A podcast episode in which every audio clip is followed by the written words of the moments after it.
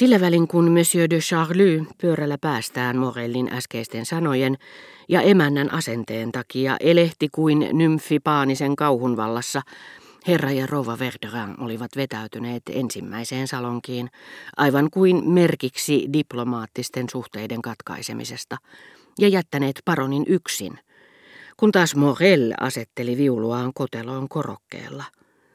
Nyt saat luvan kertoa meille, kuinka se tapahtui, sanoi rouva ahnaasti miehelleen. Mitä ihmettä te mahdoitte sanoa hänelle? Hän näytti niin liikuttuneelta, ihmetteli Ski. Hänellä hän oli kyyneleet silmissä. Rouva oli olevinaan niin kuin ei olisi ymmärtänyt. Minusta tuntui, ettei se tehnyt häneen mitään vaikutusta. Hän sanoi turvautuen syöttiin, johon eivät tosin kaikki tartu, eli pakottaakseen kuvanveistäjän toistamaan, että Charlie itki sillä se täytti emännän niin ylipursuavalla ylpeydellä, ettei hän olisi suonut yhdenkään vakituisen, joka ehkä oli kuullut huonosti, jäävän siitä osattomaksi. Päinvastoin, minä näin kuinka hänen silmissään kimaltelivat suuret kyyneleet.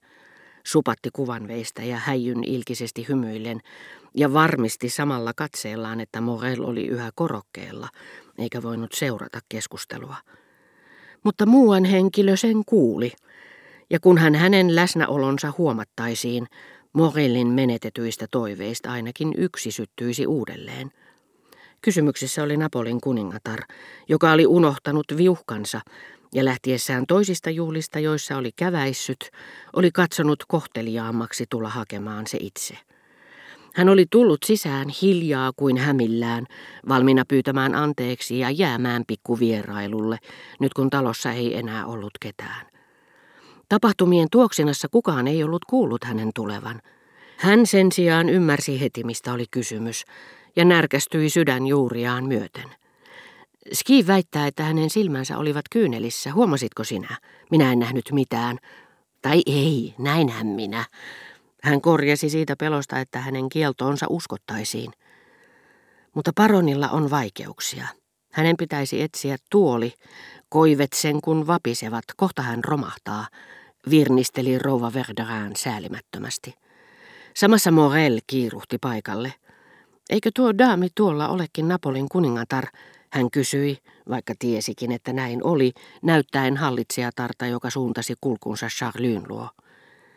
Sen jälkeen, mitä äsken tapahtui, en valitettavasti voi enää pyytää paronia esittelemään itseäni. No, minä teen sen kyllä, lupasi rouva Verderin.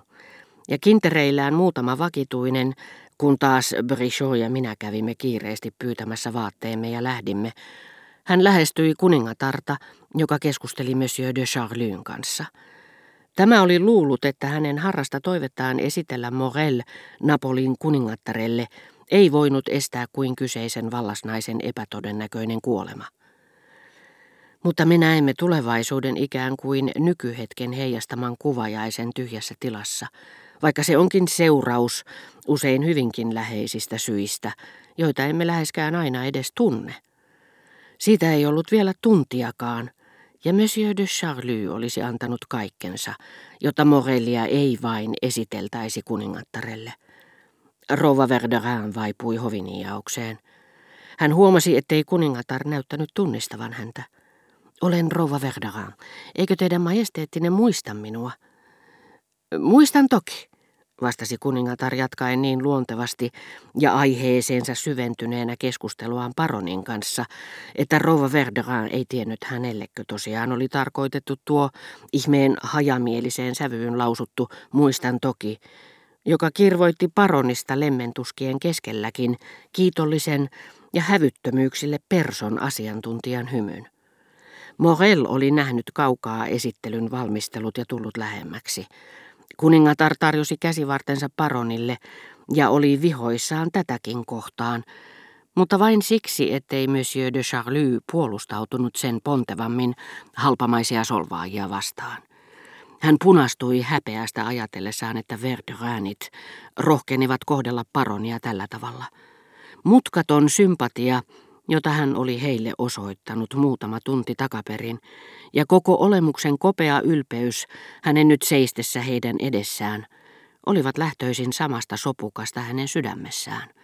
Kuningantar oli hyvä ihminen, mutta hänen arvomaailmassaan hyvyys merkitsi ennen kaikkea järkkymätöntä kiintymystä rakastettuihin ihmisiin, omaisiin, hänen sukunsa ruhtinaisiin, joihin Monsieur de Charlykin kuului, ja sen jälkeen niihin porvariston tai tavallisemman kansan edustajiin, jotka osasivat kunnioittaa niitä, joita hän rakasti, suhtautua heihin myötämielisesti. Tämän tapaisten hyvien vaistojen elähdyttämänä kuningatar oli osoittanut ystävällisyyttään Rova Verderanille, ja hänen käsityksensä hyvyydestä oli epäilemättä hieman ahdasmielinen, konservatiivinen ja yhä enenevässä määrin vanhanaikainen. Mutta hänen hyvyytensä ei silti ollut vähemmän vilpitöntä tai palavaa. Antiikin aikalaiset eivät yhtään sen vähemmän rakastaneet kaupunkiinsa rajoittuvaa ihmisryhmää, jolle omistautuivat, tai nykyihmiset isänmaataan, kuin ne, jotka huomispäivänä tulevat rakastamaan koko maapallon Yhdysvaltoja.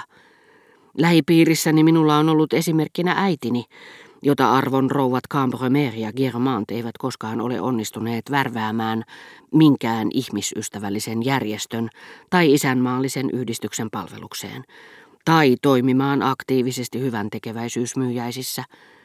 En suinkaan väitä hänen olleen oikeassa toimiessaan, vasta kun hänen sydämensä oli puhunut, varatessaan perheelleen, palvelusväelleen, sattumalta tapaamilleen, varattomille rakkautensa – ja anteliaisuutensa aarteet. Mutta tiedän, että nämä olivat ehtymättömät, niin kuin isoäidillänikin, ja ylittivät kaiken, mitä rouvat Cambremer ja Germant koskaan olivat saaneet aikaan. Napolin kuningattaren tapaus oli vallan toisenlainen, mutta tunnustaa täytyy, että hänen arvomaailmassaan sympaattiset henkilöt eivät olleet samankaltaisia kuin Dostojevskin romaaneissa – jotka Albertin oli vienyt kirjahyllystäni ja ominut, toisin sanoen toisten kustannuksella eläviä imartelijoita, varkaita, juoppoja, vuoron perään nöyristeleviä ja hävyttömiä, turmeltuneita olentoja, tarpeen vaatiessa murhaajia. Toisaalta äärimmäisyydet koskettavat toisiaan, koska aatelismies, häväisty sukulainen, jota kuningatar halusi puolustaa, oli Monsieur de Charlie toisin sanoen syntyperästään ja kuningattareen liittyvistä sukulaisuussiteistään huolimatta mies, jonka hyveitä ympäröivät monenmoiset paheet. Rakas serkku, hän sanoi paronille, että näy voivan hyvin. No jatkaa käsivarteeni. Se tulee tukemaan teitä aina, siitä voitte olla varma, ja se on siihen tarpeeksi vahva. Sitten hän kohotti ylvästi katseensa suoraan eteensä, missä sillä hetkellä, kuten Ski minulle kertoi, seisoivat Rova Verderin ja Morel. Tehän tiedätte, että se jo aikoinaan Geetassa piti kurissa roskajoukot. Se pystyy kyllä suojelemaan teitä. Ja tällä tavalla paroni käsipuolessaan, antamatta esitellä itselleen viulutaiteilijaa, keisarina Elisabetin kunniakas sisar lähti talosta.